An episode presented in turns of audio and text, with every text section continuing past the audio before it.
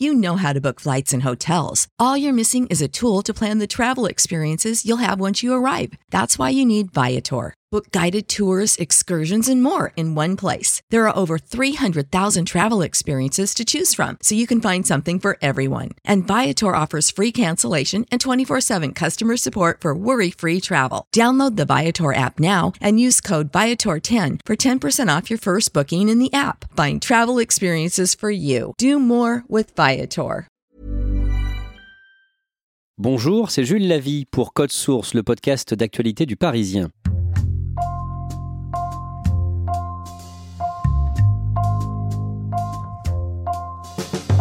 À 67 ans, Renaud va sortir son 17e album dans quelques semaines. Le précédent, en 2016, s'était vendu à plus de 700 000 exemplaires. Ces deux dernières années, le chanteur s'est à nouveau battu contre l'alcool. Il a perdu sa mère et son frère Thierry en l'espace de quelques jours. Il n'avait pas donné d'interview depuis deux ans, mais au cœur de l'été, juste avant le 14 juillet, il a accepté de parler aux Parisiens dans le Vaucluse où il vit. On a toujours envie de prendre des nouvelles de Renault. C'est quelqu'un qui nous tient à cœur, qui tient à cœur aux Français. Cet épisode est raconté par Éric Bureau et Emmanuel Marolles du service culture du Parisien. Renault ne laisse pas béton.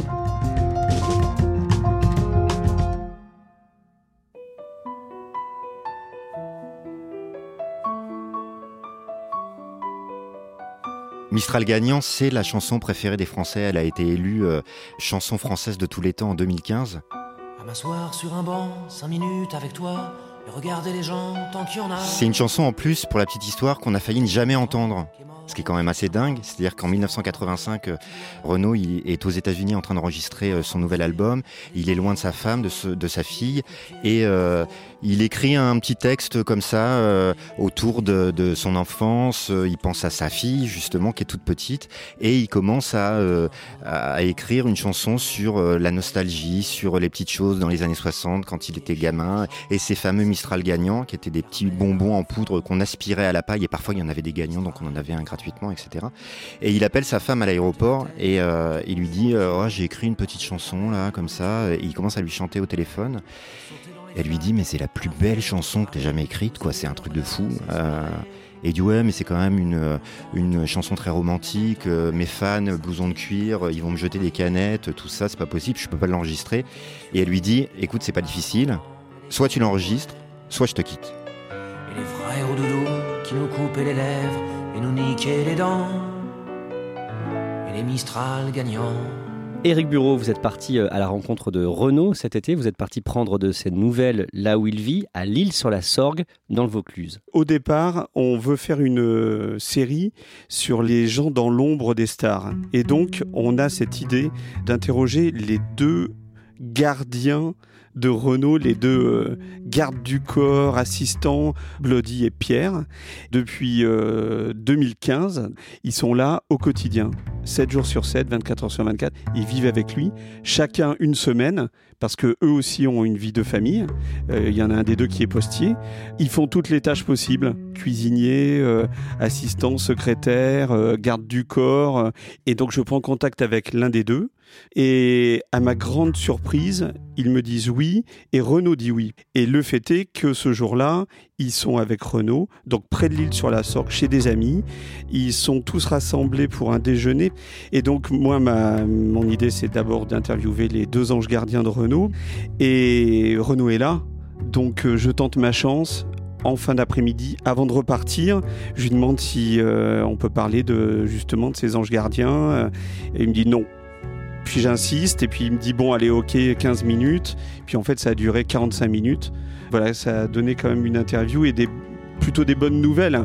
Emmanuel Marolles, en 2011, vous aviez été vous aussi euh, à la rencontre de Renault, mais cette fois à Paris. Et à ce moment-là, en novembre 2011, le chanteur touchait le fond. Bah là, c'était un petit peu la catastrophe. Pour lui, tout le monde était très très inquiet. Il y avait des images qui circulaient, notamment dans la presse People. On le voyait errer autour de la closerie des Lilas, un peu comme un, comme un clochard. Quoi. Il n'y a pas d'autre mot. La closerie des Lilas, c'est son repère. Euh, c'est un café euh, dans lequel il a vraiment ses habitudes et au-dessus duquel il a même vécu pendant un certain temps euh, avec son frère Thierry au début des années 2000. Et donc, ben voilà, c'est un repère rassurant, c'est un, c'est, un cocon pour lui. Mais en même temps, paradoxalement, il est toujours à la même table, qui est une table à l'extérieur. Donc voilà, je le vois tout de suite. Je m'approche, je me présente. Euh, je vois qu'il a un pastis devant lui, qu'il a le regard euh, totalement vide. Il me regarde pas, il regarde droit devant, euh, voilà, comme s'il était dans, dans, son monde. Et il me dit oui, mais je bois un peu, mais en gros qu'on arrête de m'emmerder avec ça. Et il était dans cet état-là parce que il s'ennuyait, Renaud. Il s'ennuyait terriblement. Il avait connu des années formidables avec sa femme Romane Serda, mais il avait déménagé à Meudon, en banlieue, et quelque part pour lui, c'était la pire chose qui puisse euh, lui arriver. Il a déjà connu un, grand comeback hein, en 2002 avec son album Boucan d'enfer, alors qu'il avait connu des années très difficiles auparavant. Boucan d'enfer en 2002, c'est une onde de choc. Ça porte vraiment bien son nom, ce, disque, parce que c'est euh, c'est un retour inespéré et c'est un retour qui a été un triomphe euh, absolu pour lui. Il en a vendu 2 millions d'exemplaires, il a eu trois victoires de la musique, il a fait une tournée complètement dingue et il sortait d'années de d'errance absolue en gros, il se vidait une, bouteille de pastis dans la journée. Il n'avait plus du tout envie de faire de musique, plus du tout envie de, faire de chansons. Et puis, il a rencontré euh, Roman Serda à ce moment-là. Il s'est lancé dans une cure de désintoxication. Et un jour, il est en détox, comme on dit. Et il y a un de ses potes qui est un journaliste de fluide glacial, qui est homo, et qui lui dit euh, Renaud, j'aimerais bien que tu écrives une chanson sur, euh, sur les, petits homos de banlieue comme moi qui sont pas toujours très acceptés, euh, pour qui le quotidien a été difficile en banlieue.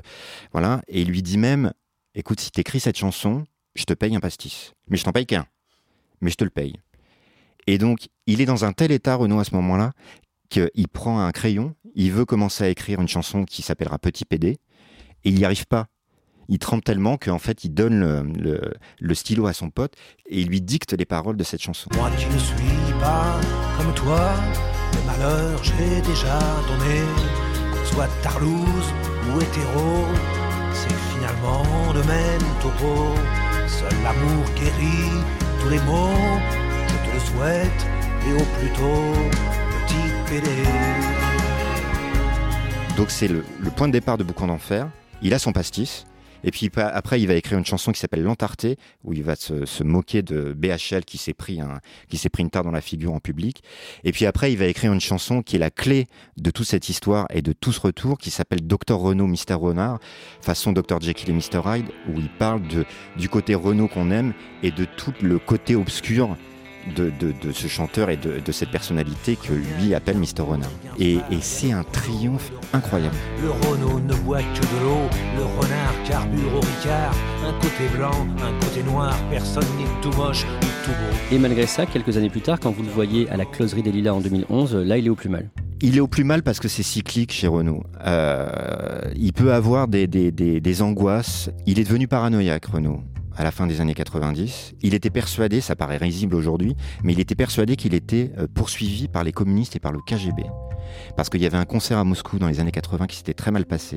Il y avait la moitié de la salle qui s'était levée. Puis après, il y a eu un voyage à Cuba qui s'est mal passé aussi, où il avait l'impression que son chauffeur enregistrait toutes ses conversations, où il a l'impression que son guide avait une valise qui posait toujours à côté de lui pour enregistrer aussi. Enfin, c'était surréaliste. Et donc, quand il rentre chez lui, de Cuba, il est persuadé qu'il y a une 4L qui est tout le temps garée devant chez lui et que c'est le KGB qui est dedans et qu'on le surveille.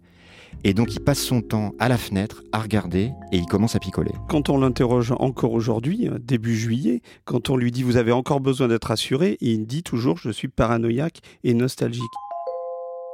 En 2014, Renault est très touché par un double album de reprise, La bande à Renault. Ça fait partie des mains tendues qui lui ont permis de renaître encore une fois comme un phénix, comme il le dit. C'est Catherine Nobron, qui est directrice artistique, et Alain Lanty, qui est un pianiste qui a joué avec beaucoup de monde, dont Renaud, qui ont l'idée de faire cet hommage pour euh, lui dire Renaud, on t'aime, quoi, tout simplement. Et deux volumes vont paraître cette année-là, euh, avec euh, des gens aussi importants et divers que Calogero, Bernard Lavillier, Grand Corps Malade, qui est son grand ami depuis une dizaine d'années, Renan Luce, qui à l'époque est son gendre, le mari de Lolita, sa fille. C'est un gros succès. Ça fait beaucoup de bien à Renaud parce que ça lui montre que euh, d'abord les artistes pensent à lui, le public pense à lui et aime toujours ses chansons. Il y a aussi au Stade de France, Indochine, qui fait un concert auquel il assiste et qui lui rend hommage, Nicolas Sirkis lui rend hommage devant les 60 000 personnes présentes. Ça aussi, c'est un moment important pour lui. Et à ce moment-là, beaucoup de fans euh, lui témoignent de l'amour sur Internet. À cette époque-là, il a une, une relation sur Facebook avec, euh, avec ses fans. Effectivement, il reçoit beaucoup de messages euh, lui disant euh, quand est-ce que tu reviens on, on a envie de, de t'entendre encore chanter. Et Grand Corps Malade lui demande d'écrire une chanson. Grand Corps Malade va le voir l'été 2015 pour son album à lui, à Grand Corps Malade. Il veut faire un album de slam et il veut voir si Renaud a envie d'écrire un texte. Et tous les deux, ils arrivent à, à donner naissance à ce qui deviendra Ta batterie, qui est une, une chanson euh, sur euh, Malone, le fils de, de Renaud, où il lui parle de la batterie qu'il lui a offerte euh, l'hiver d'avant et où il commence à jouer dessus. Et pareil, Renaud commence à avoir des phrases qui lui viennent. tu fais ta ta ta comme moi je faisais des ta ta ta. Alors j'ai mis mon âme dans tout mon baratin pour que tes tatatam rejoignent mes tatatam. Tape sur tes tambours, ce bruit, il est pour moi.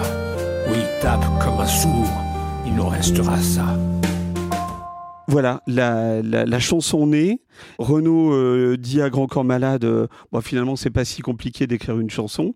Donc voilà, ça lui revient et l'envie lui revient. Et là, dans les jours qui vont suivre, il va réécrire de nombreuses chansons qui seront les chansons de l'album à venir, du comeback. En septembre 2015, il doit enregistrer euh, ses chansons pour en faire un, un album. Il va voir un, un addictologue à ce moment-là. Qu'est-ce qu'il lui dit? En fait, il part euh, pour enregistrer cet album à Bruxelles, au studio ICP, un des plus grands euh, studios européens. Et en fait, il est incapable de chanter. À l'époque, il boit un litre de pastis par jour, c'est revenu.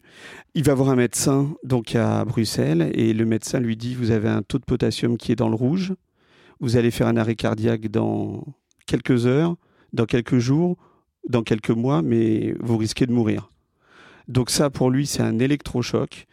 Il rentre en cure de désintoxication. Il pense y rester trois jours, mais en fait ça dure 15 jours parce qu'il fait toute une batterie d'examens, euh, parce que c'est la condition sine qua non pour qu'il arrive à enregistrer son album.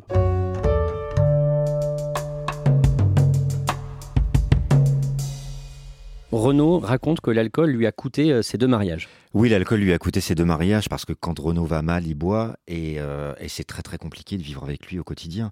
Et Dominique, sa première femme, l'a supplié vraiment d'arrêter, d'essayer de se calmer par rapport à l'alcool, par rapport à son côté paranoïaque dont, je parlais tout à l'heure. Voilà, en disant mais ça n'a pas de sens. Arrête, arrête avec ça et arrête l'alcool. Et il ne pouvait pas.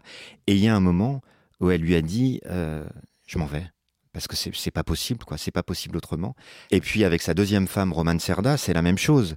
Euh, ce qui est ce qui est dur dans cette histoire, c'est que c'est elle qui l'a sauvé de, de l'alcool et qui lui a permis de se relancer dans la musique au début des années 2000, en 2002, quand euh, euh, il a su qu'elle était enceinte. Il était euphorique. Moi, je me rappelle d'un reportage avec lui en studio à Bruxelles quand il, il enregistrait l'album Rouge Sang qu'il a fait juste après Boucan d'enfer. À l'époque, il, il, il faisait des bons. Enfin, il était méconnaissable. Vraiment, c'était un gamin. On avait fait des séances photos où il, s'amusait à la guitare avec Roman qui le filmait, etc. Il arrêtait pas de me parler de son gamin qui allait naître. Il savait déjà qu'il allait s'appeler Malone parce que c'est un prénom mixte. De toute façon, il savait pas encore si c'était une fille ou un garçon, mais il savait que son enfant s'appellerait Malone. Enfin voilà, tout allait bien. Et puis encore une fois, il y a ce déménagement à Meudon, cette mélancolie, et oups, c'était reparti dans l'alcool. Et évidemment, c'est invivable au quotidien. Donc Roman est parti aussi et a demandé le divorce. Elles sont restées ses meilleures amies, elles sont toujours auprès de lui, euh, Dominique et Romane, mais effectivement quotidien, voilà, il est difficile à vivre. Comment se passe l'enregistrement de l'album? L'enregistrement de l'album dure 4 mois à Bruxelles. C'est pas simple parce que la voix est très abîmée par l'alcool et puis par la cigarette aussi parce qu'il fume toujours beaucoup. On m'a dit que sur certaines chansons, il y avait eu un travail sur la voix avec des, des aides numériques euh, pour euh, influer un petit peu sur ce ton euh, lugubre et cassé de, sa voix sur cet album.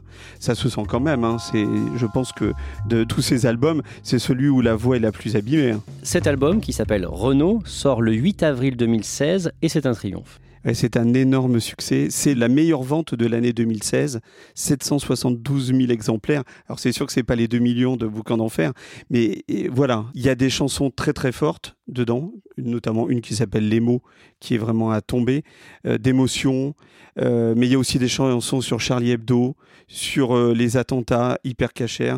Enfin voilà, j'ai embrassé un flic. Il y a beaucoup d'émotions dans cet album. Il y a beaucoup de ce lien qui est si fort avec les Français se renoue et va se prolonger sur la tournée, qui va être elle aussi un triomphe. Plus de 120 dates dans les zéniths, dans les festivals, toutes complètes. Et, là aussi, on va retrouver ce lien euh, indéfectible entre le public et lui, cet amour qui fait que même par moments où vraiment la voix était très très compliquée, où il avait du mal à suivre le, rythme, où le public chantait à sa place, tout simplement. Mais c'était pas grave, personne, jamais de sifflet, jamais d'impatience, c'était toujours euh, un triomphe. Les gens le portent en fait depuis toujours et ils le portent d'autant plus parce qu'ils savent qu'il a traversé des choses difficiles et, euh, ils lui pardonnent. Et, justement, en, concert, d'autres artistes se feraient lyncher vraiment parce qu'on a vu des concerts effectivement, mais techniquement calamiteux, quoi, autant, autant le dire, que ce soit à l'époque de Boucan d'Enfer ou, ou même là.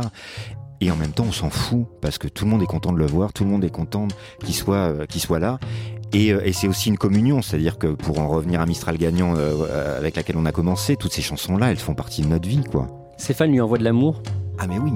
Enfin, c'est de l'amour, c'est de la passion, c'est... Euh...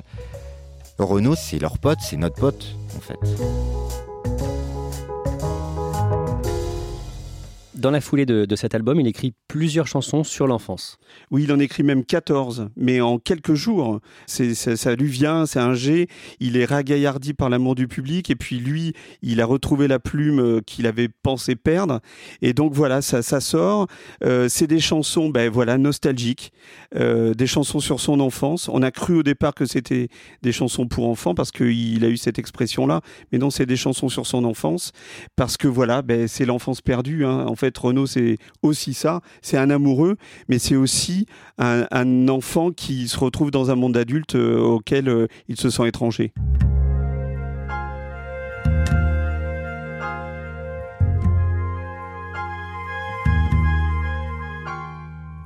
Le début de l'année 2019 est dur pour lui. Il perd son frère et sa mère.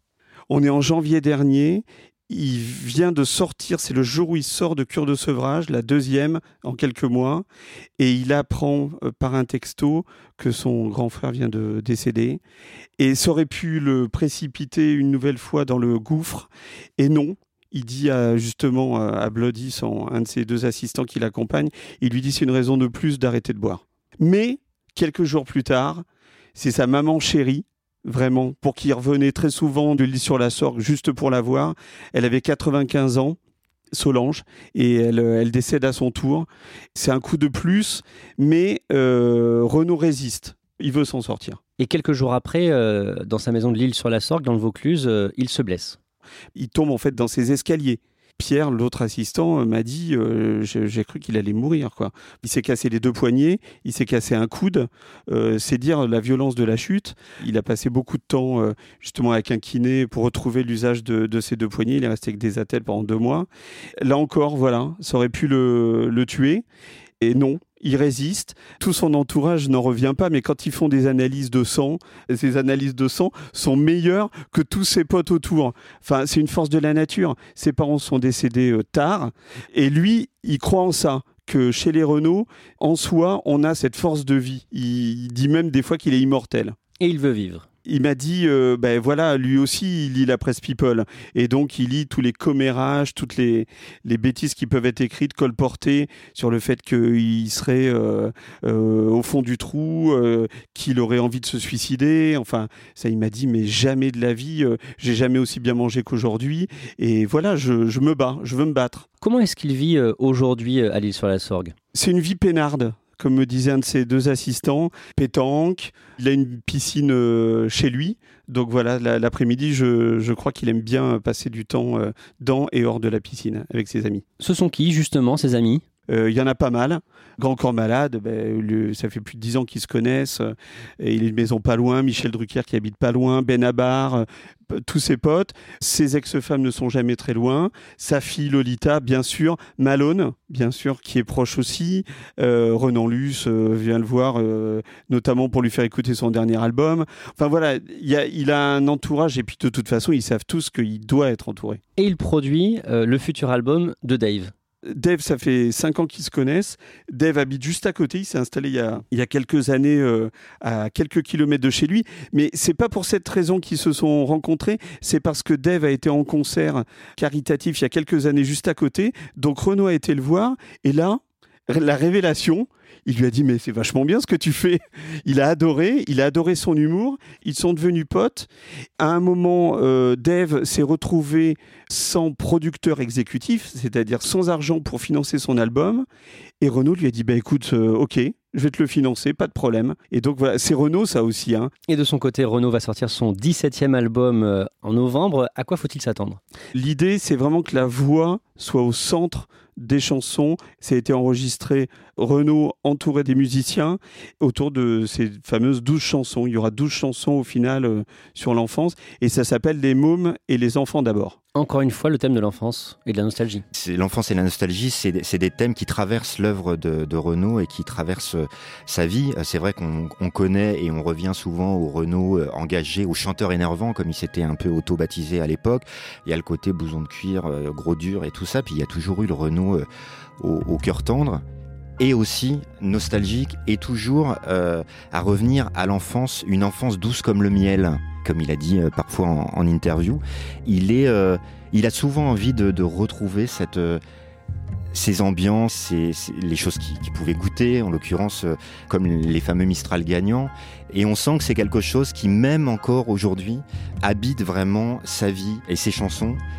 Dans Mistral gagnant, il dit il faut aimer la vie et l'aimer même si le temps est assassin et emporte avec lui le rire des enfants. Quelque part, ça résume tout le parcours et tout le destin de Renaud.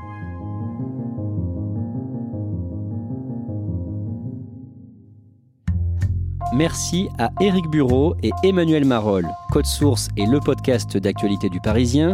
Production Jeanne Boézek et Clara Garnier-Amouroux. Réalisation Julien Moncouquiole. Si vous aimez Code Source, n'oubliez pas de vous abonner sur votre application de podcast préférée.